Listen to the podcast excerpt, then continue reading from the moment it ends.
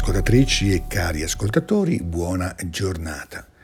Oggi è giovedì della decima settimana del tempo ordinario. Probabilmente sentirete dei rumori di fondo. Sto registrando nuovo, questo nuovo episodio all'aperto qui a Gerusalemme. Ma veniamo al commento della parola di Dio che ci viene presentata oggi. La grande novità di cui i discepoli di cui le discepoli di Cristo dovrebbero sentirsi ed essere consapevoli, secondo il parere autorevole di Paolo, non coincide soltanto con la capacità di agire nel nome del Signore, di proferire parole per suo conto o di compiere opere di giustizia, ma addirittura con la libertà di potersi presentare davanti a Dio senza alcun imbarazzo ma solo con la dolce confidenza di essere suoi figli amati, sue figlie amate e desiderate, e quindi continuamente riconosciuti e accolti. Dice l'Apostolo nella prima lettura che ascoltiamo oggi. Il Signore è lo Spirito e dove c'è lo Spirito del Signore c'è libertà.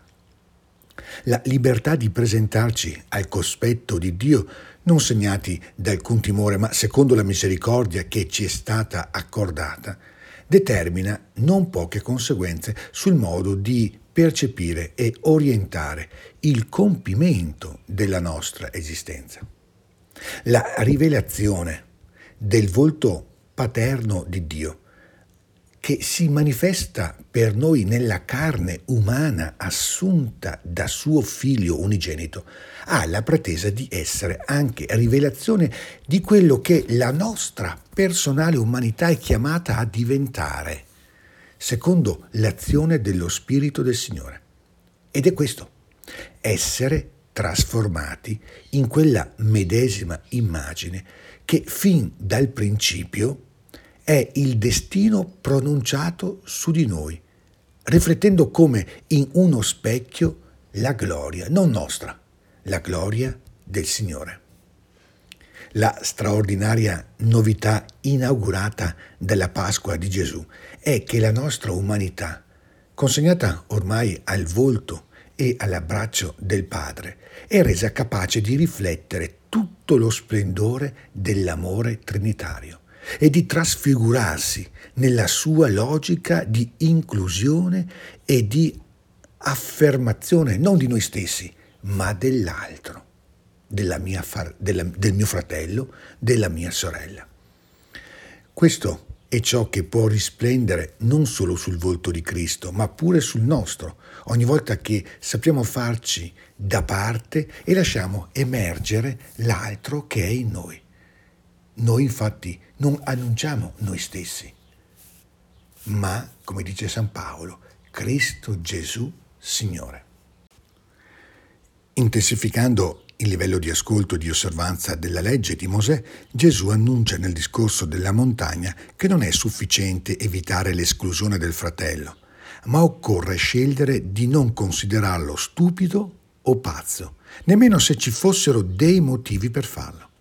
Anzi, sembra che il fratello, la sorella, soprattutto quello o quella che ha qualche cosa contro di me, sia lo specchio in cui dobbiamo imparare a scrutare attentamente il divenire della nostra capacità di accedere allo spazio del regno al punto che se ci accorgiamo che stiamo camminando in solitudine verso Dio, conviene sempre e subito accogliere l'invito a non rimanere nella ambiguità di un rapporto con Dio che assuma solo la dimensione verticale come esigenza. Va prima a riconciliarti con il tuo fratello, dice Gesù, e poi torna a offrire il tuo dono. Ed è proprio il volto del fratello, la dimensione orizzontale del nostro essere uomini e donne, lo specchio da contemplare e a cui convertire lo sguardo del cuore. Gesù ci incoraggia non solo a posare le armi nei confronti dell'altro, soprattutto le armi della parola o le armi della, dei silenzi che, va, che, che tante volte uccidono e fanno morire, ma Gesù ci esorta soprattutto a rinunciare a credere che sia possibile un rapporto con Dio senza prima aver fatto tutto il possibile per costruire il dono della fraternità. Soprattutto in quelle situazioni in cui la relazione fraterna è smentita, ignorata e magari nemmeno richiesta. Il mistero della nostra vita si compie in uno specchio, dove il riconoscimento del nostro volto in quello di Gesù non può in alcun modo avvenire senza che ci sia anche l'accettazione del nostro volto davanti a quello del fratello, davanti a quello della sorella.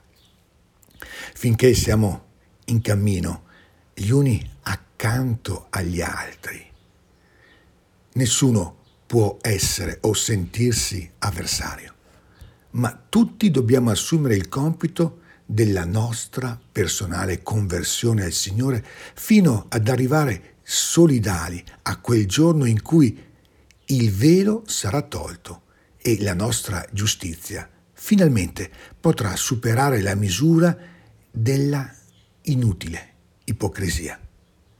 In quel giorno amore e verità si incontreranno, giustizia e pace si baceranno.